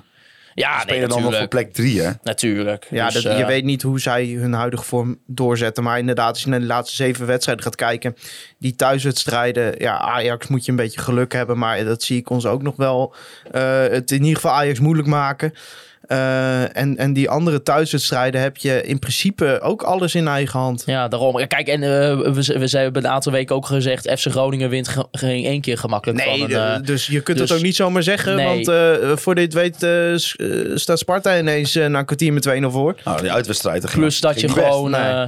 Plus dat je gewoon eigenlijk misschien zelfs van NEC had moeten verliezen. Natuurlijk, wat we, kijk, we vergeten wel. eh, Ja, maar dat is ook mijn. Ja, mijn maar- punt. maar ja- ik, ik, wil niet, ik wil niet weer Dat is eh, korte termijn terugkijken. Want te cynisch en, en te negatief zijn. Maar ja, Nee, ik hoor. vind aan de bal nog steeds eh, dat het wel beter kan. Maar ja, je gaat nu resultaten pakken. Ja, ik vind verdedigend eigenlijk ook nog net iets te kwetsbaar. Zeker als een beetje eh, de tegenstander komt en ze komen onder druk te staan. Ja, dat zie je toch wel weer verschil met andere jaren. Dat, ja, Maar, eh, eh, zeg Van maar, Hintem en Wierik, dat is geen Itakura, zeg maar. Thijs, het is het, bepro- het beproefde buisrecept is weer aan de hand in deze tweede seizoenshelft. Buis haalt meer resultaat uit het team dan de kwaliteit van de individuele spelers. Ja, behalve dat hij voor de doelpunten wel afhankelijk is van individuele momenten. Ja, nee, tuurlijk. Maar als je kijkt naar... De, kom op, je speelde... eh, vorig jaar speelde je met Itakura achterin. En nu speel je met eh, eh, good old Bart van Hintem en een eh, Mike de Wierik... die een eh, behoorlijke jas uit heeft gedaan in Engeland. En het, het, het, het is nog best wel oké soms met, met regelmaat. Tuurlijk, Ja hoor, ik zeg ook niet dat het heel erg slecht is, maar... Kijk, ja, zo- je goed. moet, één ding moet je niet doen met hun. Ze, ze moeten geen 50 meter in de rug hebben. Dat vinden ze niet leuk, Bart en Mike. Nou ja, dat zie je ook weer een paar keer misgaan. Maar goed, in, in ieder geval... ehm, ja, ja oké, je staat er nu goed voor. Je hebt echt hele goede zaken gedaan. Je hebt eh, de, de serie Feyenoord uit, NEC thuis, Utrecht uit, zeven punten. Ja, dat is, eh, dat is top. ja, op de Dat is, net zo, dat is eh, net zoveel als de serie Go Ahead, Fortuna, Willem 2 en PEC. Ja, Dan had je ook zeven punten. In het artikel van uh, Reon Boerenga en VI stond ook dat FC Groningen over de ranglijst over 2022 staan vijfde met 17 punten. Eh, en eh, hebben alleen AZ, PSV, Twente en, eh, en Ajax voor ons. Dus ja, ik bedoel, als je kan, dan ziet, ik ben in de winterstop hebben allemaal tegen elkaar gezegd, wij zien het op korte termijn echt niet beter worden. Er waren, ik vond dat er echt weinig aanknopingspunten waren. Nee. Eh, er werden geen, eh, geen directe versterking kwam er. Want met alle respect, Bogarde, dat, dat is geen directe versterking eh, geweest. Maar Toeta natuurlijk ook niet, maar dat, dat, dat wisten we ook wel. Dus ja, dan is het zo knap dat je vervolgens ziet dat, een- dat een Bjorn Meijer zich zo ontwikkelt. Raros Duarte, die, waar we van nu gewoon zeker kunnen zeggen... dat is Ah, gewoon een topspeler voor FC Groningen. zelf was het gewoon... een- was het het gewoon nog net niet. Nee, en dat, had, dat is natuurlijk ook logisch als je ziet waar die vandaan komt. En, maar ja, Stan Larsen begint, eh, begint weer in, in, eigenlijk in de vorm van zijn leven te raken. Ehm, ja, Casanvillo is, eh, is niet meer weg te denken. Ja, ik bedoel, het, het, het is, is soms natuurlijk met een as, eh, met een defensie van Bart van Hintem en Mike de Wierik soms natuurlijk nog niet altijd je van het wat je wil. Maar eh, ja, het, gaat gewoon goed. Eigenlijk eh, zien we hier een soort van de voorbereiding van het team van volgend seizoen. Ja, En eh, als je niet uitkijkt, kun je ook nog eens per ongeluk eh, echt gewoon nog een leuk uiteinde hebben in die play-offs. Ja, Matthijs, jij mag niet blij zijn natuurlijk hè, dat Groningen achter staat. Want jij hebt kritiek gegeven op uh, Flederis. Je kan niet, nee, ah, ah, ah, je kunt niet de Ja. hele eerste seizoen zelf kritiek geven op de technisch directeur. En dan, oh ja, tuurlijk, dan gaat het goed. En dan is Thijs Faber ineens blij. Zo werkt dat niet thuis. Sta achter elke zin die ik toen heb gezegd. Ja, want, want, in de context klopte dat gewoon. En wat jij net ook zegt. Er waren toen gewoon weinig aanknopingspunten. En ja, oké, het, het valt nu de goede kant op. Ik blijf erbij. We zijn er nog niet. Dat is punt 1. Punt 2. In seizoenen. eh, in andere seizoenen eh, had je met dit puntenaantal echt niet zo dik op play-off plekken gestaan. Eh, maar ja, het- in, in alle context, alle ploegen om ons heen die eh, matig eh, bezig zijn, ja, gaat het nu goed. Nou, prima. Ja, maar zometeen als het helemaal gebeurt. Sterker nog, ik, als die thuiswedstrijd in de playoffs bij mag jij gewoon niet heen. Dan moet gewoon een stadionverbod voor Thijs Wamer. Ja, want Thijs Faber heeft kritiek gehad. Ja. En dan mag je daarna mag je niet blij zijn met, met je club. Dat mag niet. Ja, precies. Ja, ja, Kweberman die vroeg van het bewijst, eh, deze wedstrijd bewijst het gelijk van Freddy, eh, vraagteken. Kijk, eh, ik wil wel Thijs hier ook gewoon in, in bijvallen wederom. Want het is ook wat Danny Buis zei na de wedstrijd. Die zegt van, stel als je gewoon terugkijkt, het was op dat moment gewoon niet realistisch om met deze groep zomaar te verwachten dat we voor play-offs mee Danny Buis zei het zelf. Daarom. Ook in elk interview. Ja, Eh, je- het interesseert mij niet zo heel veel wat ik allemaal ooit heb gezegd. Als we gewoon die play-offs halen, is dat hartstikke mooi, toch? En het neemt niet... Kijk, eh, wat je Ik denk gewoon dat je dan de volgende zeggen... dag niet meer weet wat je die avond gedaan hebt. Eh, nou ja, dat ligt er een beetje aan. eh, of dan eh, nog steeds eh, alles in Groningen open is qua shooters ja, en het ja. feest en zo. Als dat dan nog open Weet is, je- dan kunnen we dat wel even gaan vieren, ja.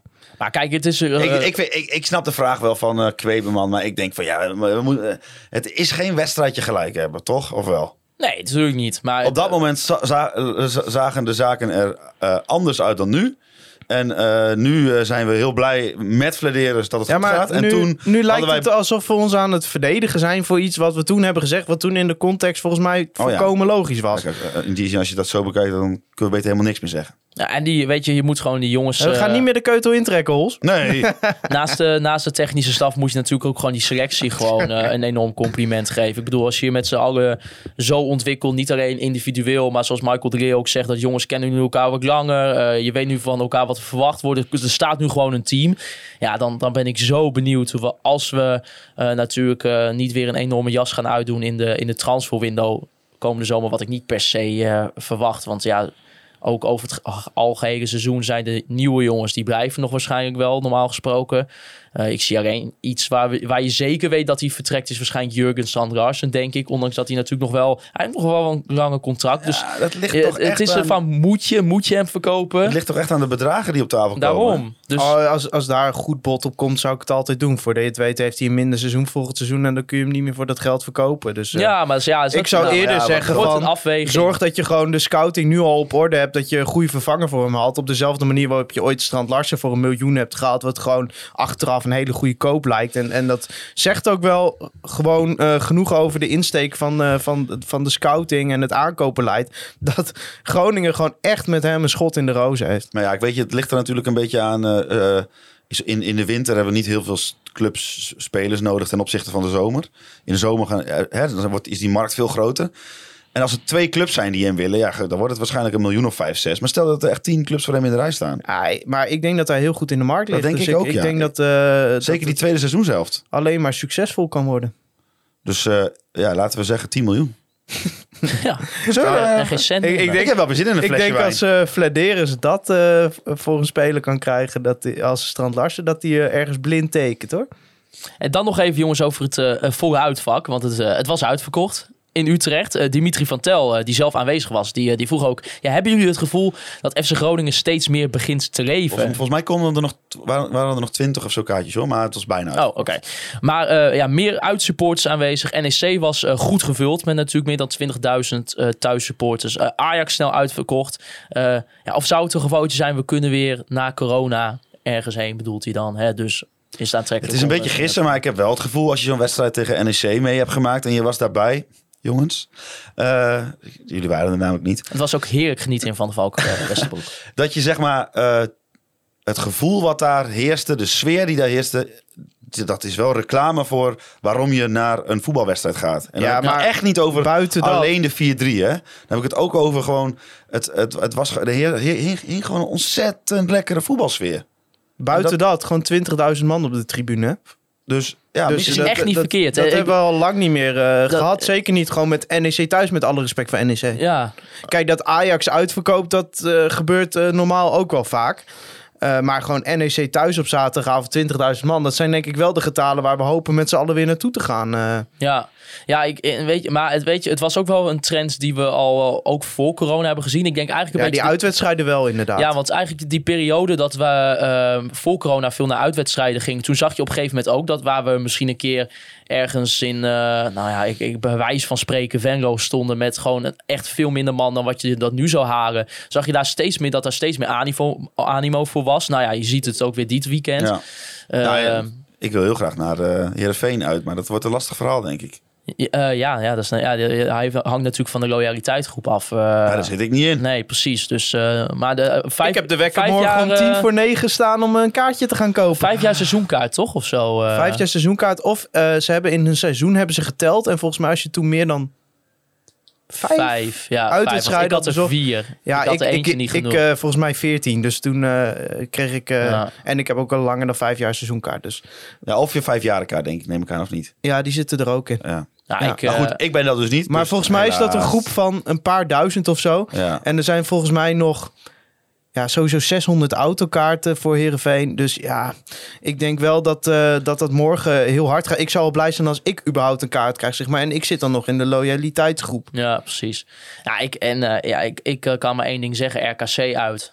Daar ben ik bij. Hoe dan ook. Zondagavond 8 uur. Ja, top, Ja, top dat is tijd. echt. Het, nou, maar dat is, oh jongen, ik heb er zo zin in. Daar ga, ik, ik baal er sowieso van dat, eh, dat ik ook gewoon door, door de andere dingen in het leven nog niet eh, sinds corona zeg maar weer een beetje weg is. eh, echt naar een uitwedstrijd of zeg maar ook een lekker een paar achter elkaar heb kunnen gaan. Dus ik hoop dat eh vanaf volgend seizoen weer een beetje op te kunnen pakken. Maar bijvoorbeeld RKC uit is zo eentje. Ja, daar moeten we heen. Die staat ook wel met rood omcirkeld in onze ah, agenda al heel lang. Ook omdat, dat is een van de weinig stadions nog in de Eredivisie op dit moment waar ik nog niet ben geweest. Nee, daar moeten we heen. Ik bedoel, Mannenmaker Stadion is fantastisch. Je bedoelt En, Mansfield Road? Mansfield Road. Ja. En eh, Nou, ja, er is ook nog een woensdagavondwedstrijd uit in Enschede, toch? oké. Nou, dan gaan Of we niet? heen.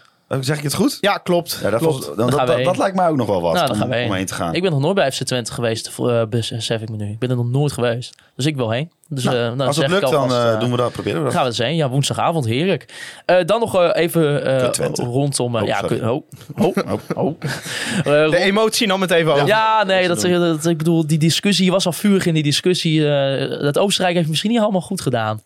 Je denkt tot rust te Hij komen. zit nog in dat eh, gemeentepolitiek Ja, op- Dat is nog steeds niet helemaal af. Hij zit nog, als wij iets zeggen, er scherp bovenop. Hè? Ja, Eh, ja. advocaat van de duivel Je spelen. merkt nog een beetje die Nee, ik spanning ben, die eh, Mirjam op- Wijnjaar Ja, ja, ja. Jimmy Dijk. 13 dagen op reis geweest met Pieter, uh, Darts Hideous op Twitter. En die, nou, ik heb nog nooit iemand meegemaakt die zo'n haat aan Twente heeft. Oké. Die heeft mij helemaal Dan geïndoctrineerd. sluipt dat er een beetje in. Die sluipt, dat sluipt Ja. er gewoon in.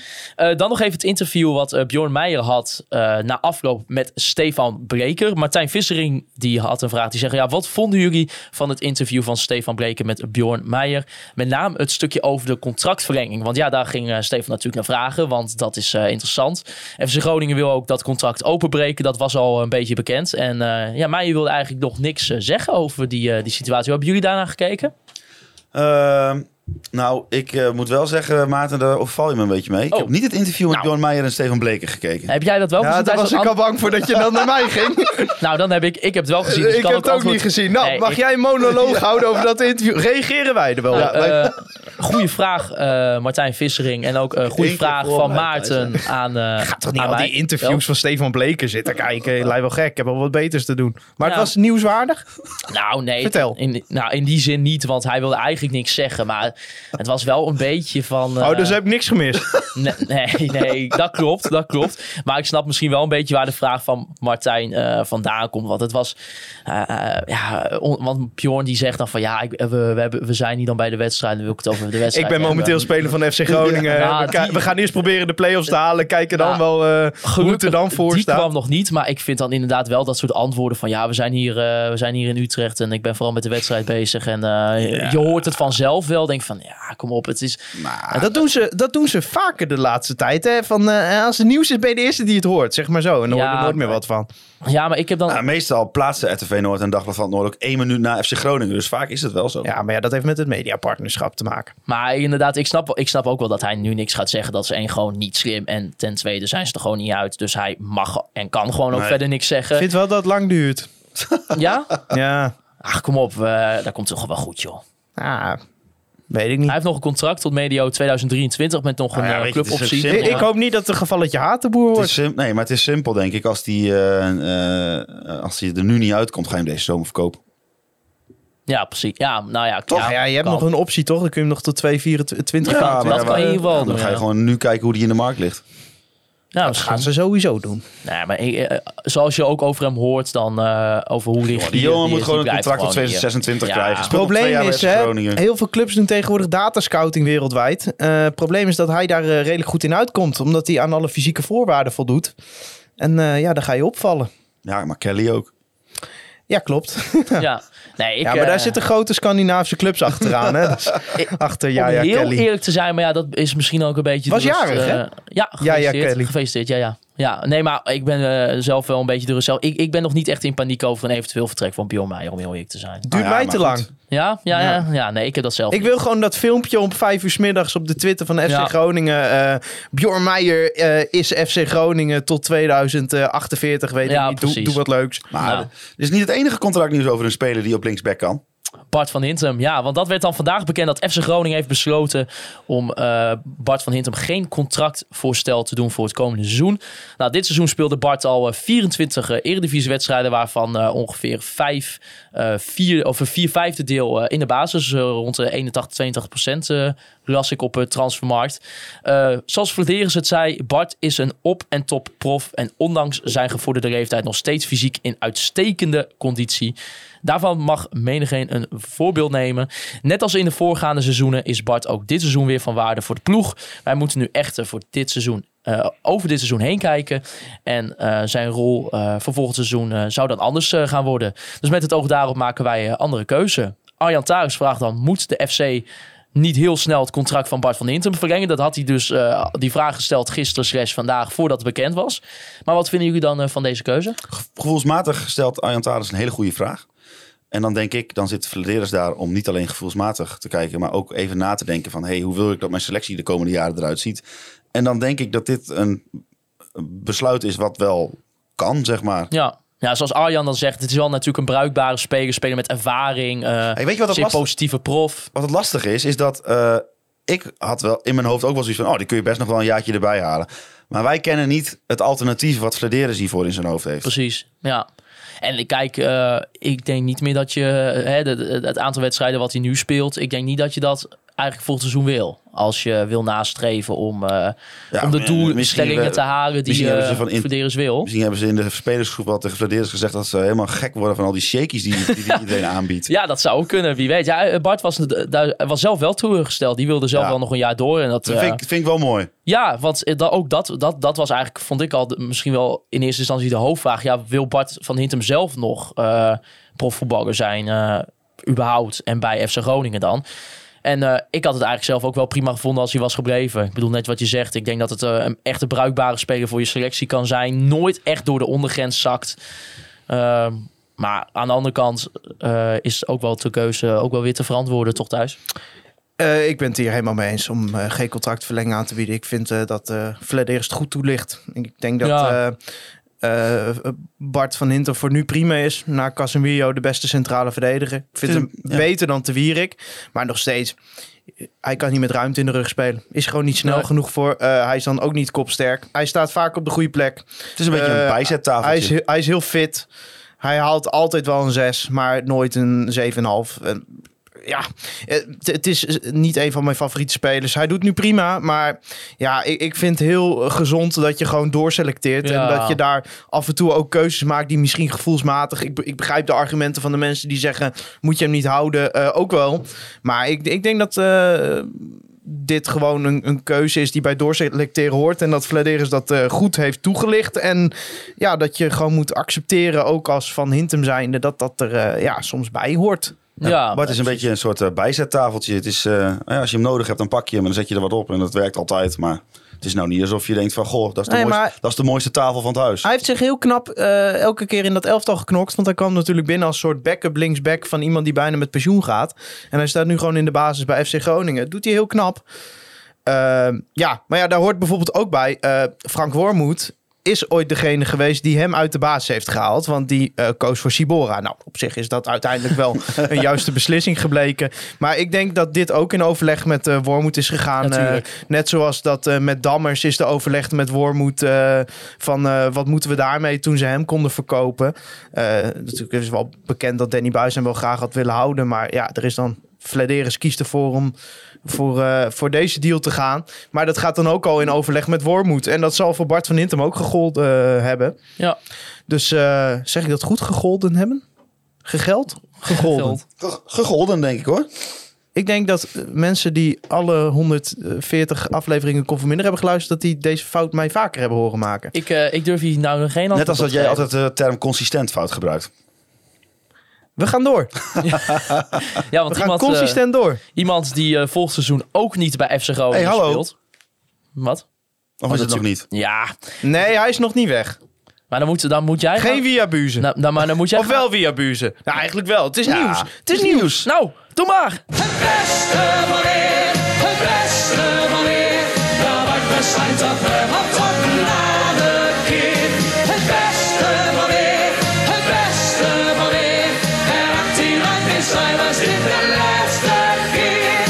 Yeah. Dan een... eh, Ja, nee, maar, zeg hij heeft soms een beetje een cynisch ondertoontje. Het beste maar weer. Maar ik, me- eh, eh, wat de woorden van Via meen ik oprecht richting Bart. Natuurlijk, man. het Help. beste. Zeker.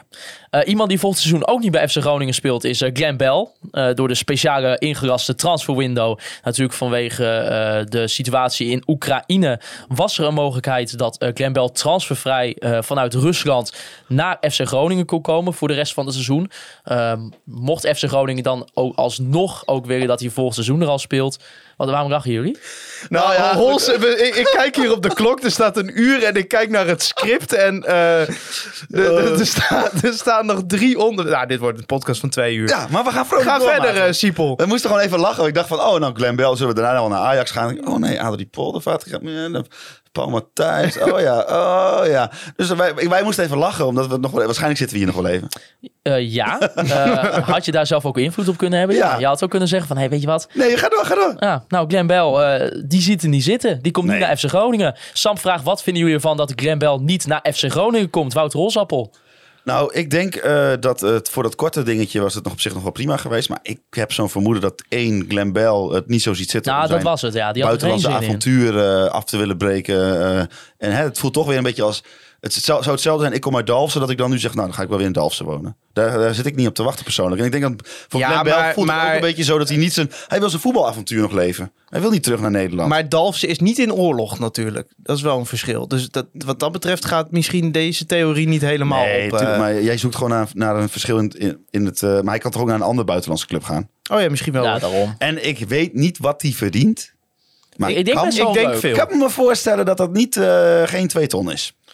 Nee, dat denk ik ook niet. Anders, Zou maar zo vier keer zoveel anders zijn. ga je niet naar eh Kruja Sovertof toe, denk dus, ik. nou ja, goed. Ik denk dat het eh, vrij logisch is allemaal. Het, het had misschien voor de korte termijn gekund.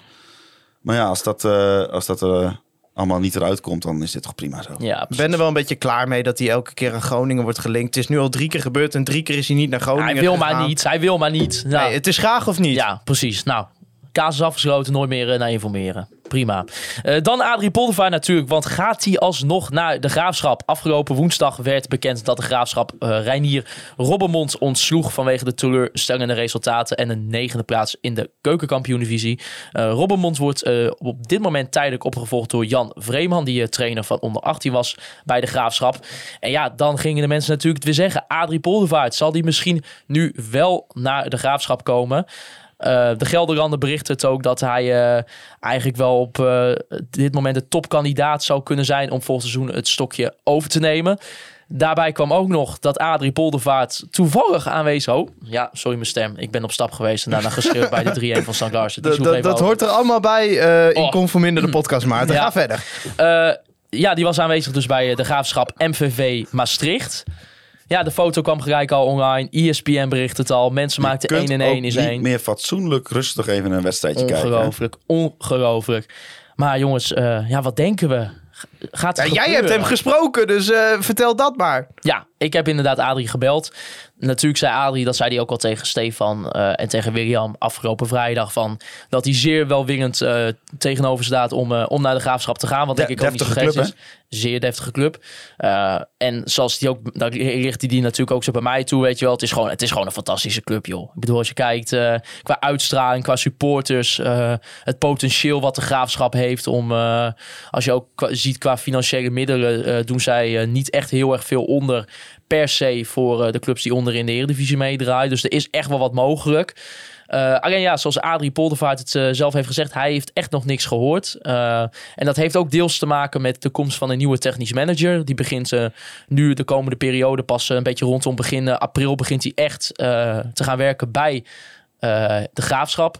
En ja, dat is even afwachten. Wil hij natuurlijk Adrie Poldervaart hebben? Maar jij hebt natuurlijk gevraagd, wat deed je daar op die tribune? Wat deed hij daar op die tribune? Dus ik vraag, ja, maar Adrie, je gaat wel naar die, uitbreken naar die wedstrijd toe.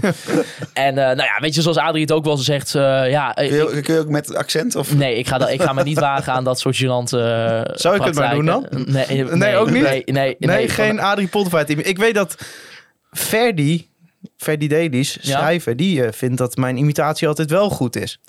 Ja, maar ik heb ook zoveel imitaties van jou gehoord waar ik echt gewoon bij wijze... Dan kreeg ik weer op WhatsApp weer een berichtje door van Thijs Wapen met een spraakbericht. En dan, nou, dan werd ik echt... eh, maar zei die wel aan het einde, oh, een deftige club, maar Ja, deftige club, ja.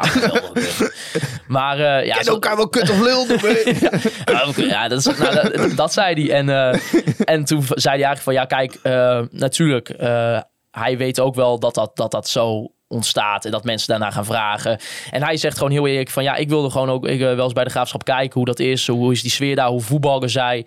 Eh, is ook nog wel expres op de supporterstribune gaan zitten om hè, bijvoorbeeld niet eh scheef oog te krijgen van, nou, ze, woensdag wordt Reinier Robbenmond ontslagen en vrijdag zit bij wijze van spreken de nieuwe trainer van de Graafschap al op de hoofdtribune te kijken naar zijn nieuwe club. Maakt die E ESPN er wel van?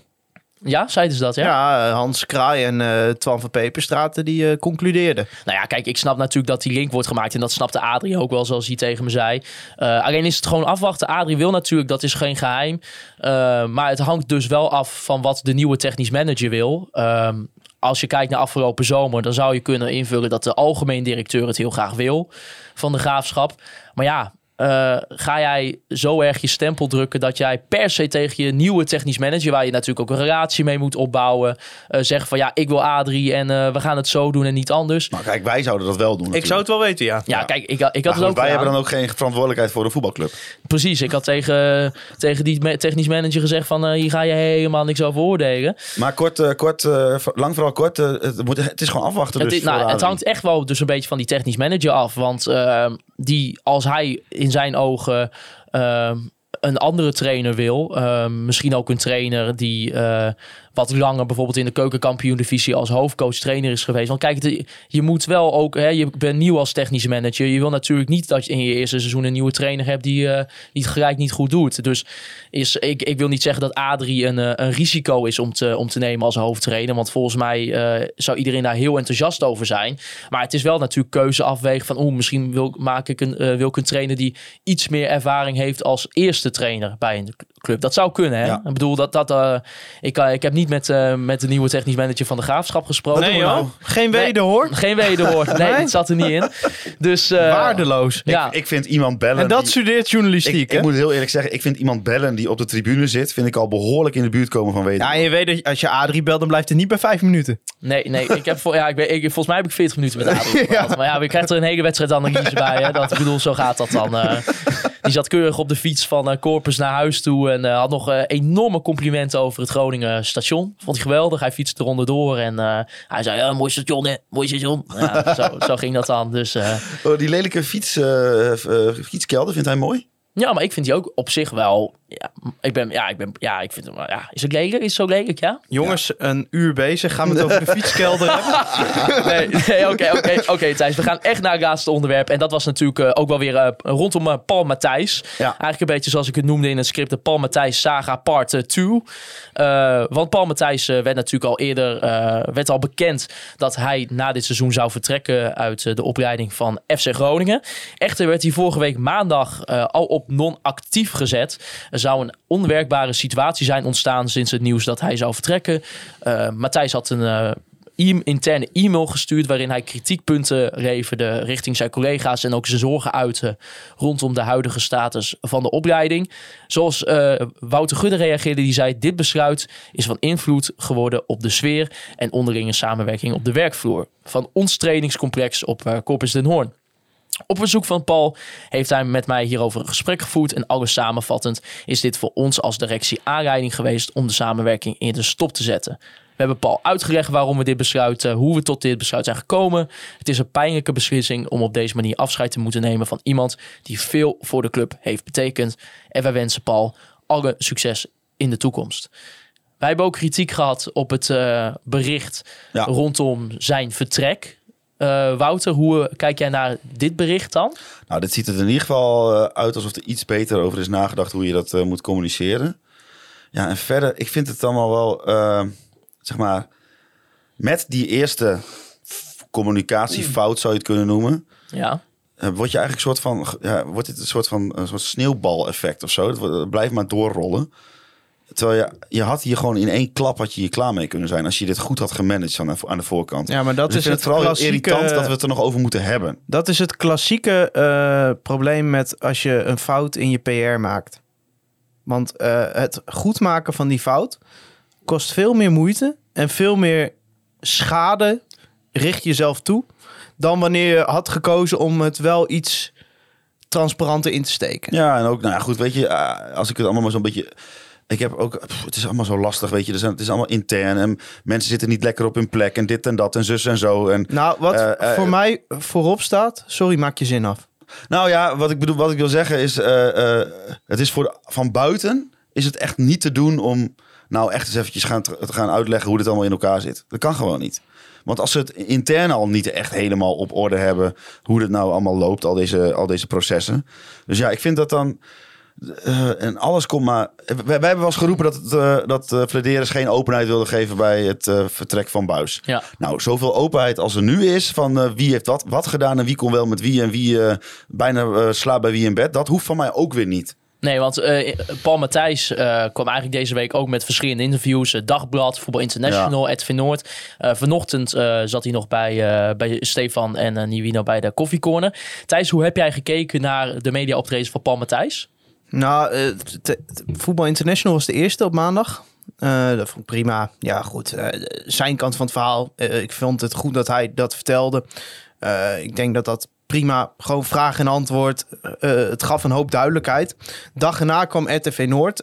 Daar had ik wel wat moeite mee. Ehm, ik vind namelijk dat ondanks dat je misschien gelijk hebt met je analyse... Uh, vind ik niet dat je dingen over je ex-werkgever kan zeggen. In dit geval ook nog Mark-Jan Vladeris, dus man en paard noemen. Uh, zonder dat te onderbouwen. Dus hij noemt hem, uh, hoe noemt hij hem ook alweer? Hij noemt hem uh, onbetrouwbaar, kan niet tegen kritiek en triest mannetje of zo, zoiets. Nee, nee. Iets met mannetje. Ja. Groot ego, dat soort dingen. Ik, ik heb het letterlijke citaat niet voor me. Uh, ja, ik, ik weet niet. Je moet, als je zulke dingen zegt, moet je dat wel kunnen onderbouwen.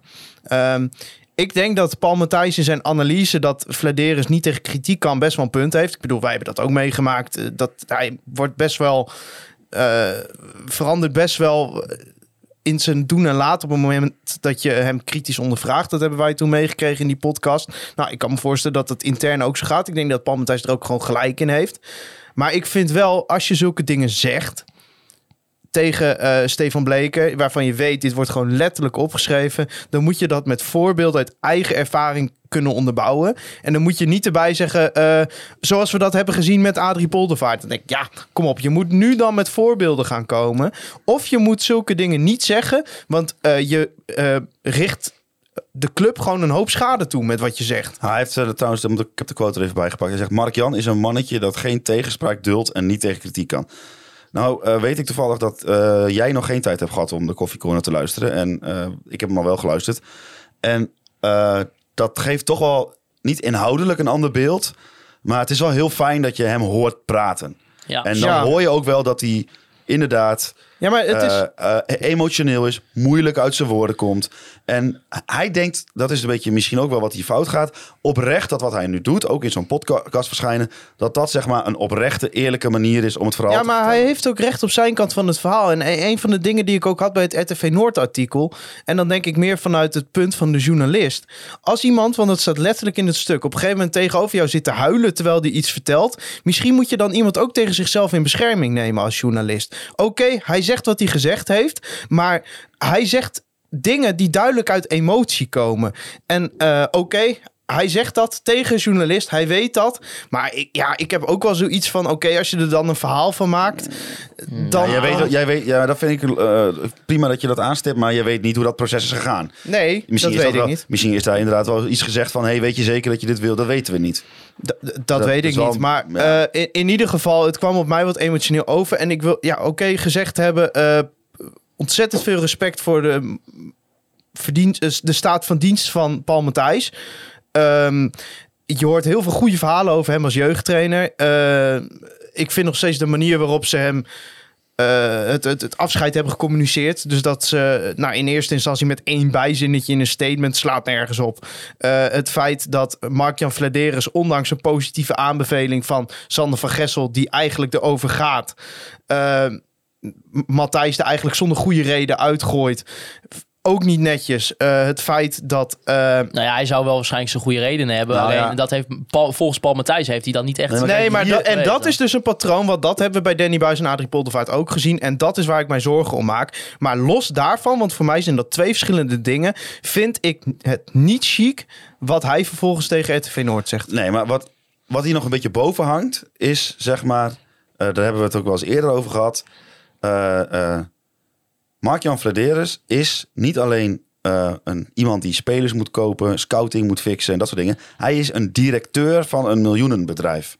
En van een directeur van een miljoenenbedrijf mag je verwachten dat hij iets meer management skills heeft. Dat hij ook over bepaalde... Kijk, natuurlijk, je kunt allemaal een fout maken. Dat met eh, dat, dat maar vervangen voor twee gasten, dat geeft hij ook toe. Geeft hij ruiterlijk toe, dat had, hij- had niet gemoeten. Maar dat, die, daar, dat, daar is wel het zaadje geplant voor die onrust van nu, hè? Ja. Dus het is natuurlijk ook een managementprobleem. En ik hoop dat eh, hij snel leert. Dat hoop ik voor FC Groningen. Want we hebben allemaal gezien, hij heeft oog voor eh, bepaalde spelers die bepaalde kwaliteit hebben. Vooral voor, denk ik, voor potentiële spelers. Maar er is, er, er is meer als je technisch directeur Ja, bent. maar zijn sportieve visie is niks mis mee. Zijn aankoopbeleid is niet zoveel mis mee. Eh, maar de manier waarop hij de organisatie leidt, daar hebben we gewoon in een jaar tijd te veel voorbeelden van gezien. Dat het op een gegeven moment dat je zoiets hebt van. Je bent niet alleen technisch manager, je bent technisch directeur. En het verschil tussen die twee functies is best wel heel erg groot. Ja, en ik, ik, ik, ik wilde niet weer een soort van bashtshow van de Vladeers van maken. Dat helemaal niet. Ik bedoel meer van, ik hoop gewoon dat ze intern, dat ze zien van, hé, hey, hier moeten we echt even onze kop erbij houden. Want dit moet niet vaker Ja, gebeuren. en ik hoop ook dat ze de kritiek die Paul Matthijs op de opleiding heeft, ondanks dat ze misschien Paul Matthijs ervaren als iemand die rancuneus is, dat ze dat wel serieus nemen. Want het is wel iemand met verstand van zaken en het is ook iemand met een groot clubhart. Dus hij zegt dat echt niet zomaar. Kijk, dat de manier waarop af en toe ertoe leidt dat je denkt van ja, Ja. oké, pas jij wel in het plaatje waar wij als club naartoe willen? Oké, maar eh, de dingen die hij zegt, dat zijn wel dingen die als je het met jeugdwatjes en mensen rondom de opleiding praat, die gewoon wel hout snijden te lage aantallen. Het is ooit begonnen met zo'n oefenwedstrijd die ze niet konden spelen omdat ze geen aantal hadden. Dat zijn gewoon dingen waar Mark-Jan Vladeris voor verantwoordelijk is, maar waar die gewoon ja, minder aandacht aan besteedt dan aan dat aankoopbeleid. Terwijl hij is ook daar verantwoordelijk voor. Ja, en dat, dat weet hij maar niet eh, door het bijvoorbeeld onder te verdelen aan eh, een PTL Tema die ja, daar hoorde je altijd van. Die deed ook wel gewoon heel veel met veldindeling en alleen maar van dat soort praktische zaken. Maar dat valt weg. En de vervanger voor Jeltema, dat zijn de twee geworden. Ja, die hebben dat niet goed gedaan. En uiteindelijk heeft Ja. Mark-Jan Vladeris dat dus niet goed gedaan. Ja, want nou, Dus neem de kritiek ter harte. Maar laten we ook met z'n allen deze soap nu afsluiten. Ja, precies. Want dat is ook inderdaad de, de boodschap die ik probeer dan te zeggen. Is van, ja, oké, dingen fout gegaan. Dit is echt een management eh, fout, denk ik. Maar leer daarvan. En communicatiefout. management en communicatie. En door. Ja, maar ik wil nog wel gezegd hebben van inderdaad eh, het gevoel wat ik wel echt had, vooral na dat interview bij, eh, bij Stefan, hoe die over Mark-Jan uh, Verderes praatte, dacht ik van, ah, eh, weet je, dit is wel... eh, dit- Rancuneus. Ja, eh, rancuneus, eh, zo, eh, zo erg een schop nageven. Maar ik, ik, vond het echt, ik vond het echt heel smerig eigenlijk. Ja. Ondanks dat misschien de kritiek, eh, ik kan dat van buitenaf niet zeggen, de kritiek kan misschien best wel terecht zijn, misschien niet. Dat weet ik niet. Daar zal Verderes en eh, misschien een andere visie over hebben. Dat kan heel goed. Maar de manier hoe dat gecommuniceerd werd vanuit Paul Matthijs vond ik echt... Oh, ik ja, ik weet niet. Ik vond dat, ik vond dat niet heel netjes. Eh, en daar vond ik de podcast bijvoorbeeld met, eh, bij de koffiecorner dus, met Stefan en eh Nimino... veranderde dat ook wel weer een Ja. beetje, omdat hij... Want je hoort dat hij het niet, niet, vals bedoelt. Precies. En je dat hoort dat het- die man best wel. Je hoort echt dat hij heel dicht bij zijn emotie zit. Hij zit heel dicht bij eh, wat voel ik, want dat ga ik vertellen. Ja. En dat, dat zijn soms woorden die op papier kei en keihard overkomen. En als je hem dan dat al hoort vertellen, dan heeft het iets, iets kwetsbaars. En dat, ja, dat, dat, hij stelde zich inderdaad iets kwetsbaarder op. En, en, ook over nog de steeds manier... dat denk ik niet dat Vladeris daarna luistert met eh, een grote grijns op zijn gezicht. Maar het, ja, het, het, het neemt wel wat weg erg van dat beeld wat jij schetst. Dat had ik namelijk ook van dat daar een of andere terror-trainer zijn oude club helemaal aan het af, Ja. af, aftrap, af, afvakkelen was. Ja. Als je dan dat, dus zijn stemgeluid erbij hoort en zijn intonatie, dat je dan, nou, dan word, je, word ik tenminste wel iets milder van richting hem. Maar inderdaad, wat Thijs zegt, we moeten het hier ook niet eh, eeuwig over. Nee, maar aan de andere kant, dit- daar mo- moet ik ook wel weer bij zeggen van, dan heb ik het wel natuurlijk nu puur over zijn eh media optredens in Ja. dat geval. Want eh, als er echt inderdaad intern best wel veel mensen zijn geweest die het dat niet fijn vonden niet, met, om met Paul Matthijs eh, samen te werken, dan zou dat best kunnen inderdaad. Maar als we het hebben over zijn media optredens, vond ik dat hij er wel iets beter uitkwam nu. Eh, in ieder geval, eh, ondanks dat er verder niet echt per se heel veel nieuwe dingen in werden gezet bu- buiten het artikel om. Als je kijkt naar de hoofdlijnen. Eh, ja, stelde hij zich wel kwetsbaarder op, ook over hoe hij communiceert. En ik, dat, dat was voor hem denk ik wel beter om, eh, om te doen. Eh, dan eh, hebben we dus geen voorbeschouwing. Want FC Groningen speelt pas over twee weken op zaterdagmiddag om half vijf de thuiswedstrijd tegen Ajax. Dan zijn wij natuurlijk ook weer terug met een nieuwe podcast. nieuwe tegenstander van de week. Binnenkort dus ook. ja, gaan volgende week podcasten? Nou ja, dat zou, eh, we- in principe ligt ook een beetje natuurlijk aan zoals we elke keer zeggen als zoiets gebeurt. Eh, Hoe de week verloopt. Ik bedoel, als er echt niks anders is, weet ik niet of we eh, een uur over- lang over Ajax moeten gaan praten. meestal hebben we een, een gast tijdens eh, de interlandbreak. Oh, Maar dat moeten we dan wel op korte termijn nog regelen. Ja, dat mensen mo- mensen dan mogen zegt. wel suggesties insturen. In plaats van dat Thijs nu de druk op ons legt om per se volgende week met een spraakmakende gast op te nemen eh, binnen de podcast, eh, kan je dat ook een keer buiten de podcast zeggen. Ja, oké, mensen- maar, gaan ja, mensen maar mensen, kunnen, nee, hebben. mensen kunnen nu suggesties insturen. ik heb ook een idee, maar dat ga ik nog niet verklappen. Oké. Oké, nou, dat, eh, dat gaan we dan zien. Eh, dan gaan jullie zien of we terug zijn volgende week. Dat eh, verschijnt wel op al onze social media kanalen. Volg ons daar ook op, op eh, Facebook, Instagram en Twitter. Op Spotify en Apple Podcasts kan je een review achterlaten. Heb je dat nog niet gedaan, doe dat vooral. En druk ook daar even op het volgknopje. Eh, ik wil natuurlijk Andy Zuidema bedanken voor de foto's die wij elke week mogen gebruiken. De Online Retail Company en B-Trip voor de Online Retail Company moment van de week. Deze week in samenvatting, of in samenwerking met James Brown voor de Piet Horner van de week. Eh, natuurlijk ook Free Westerhof en Mark Pepping voor de intro en outro muziek. En als laatste wil ik jullie, de luisteraars, bedanken voor het luisteren naar Conforminder, de podcast.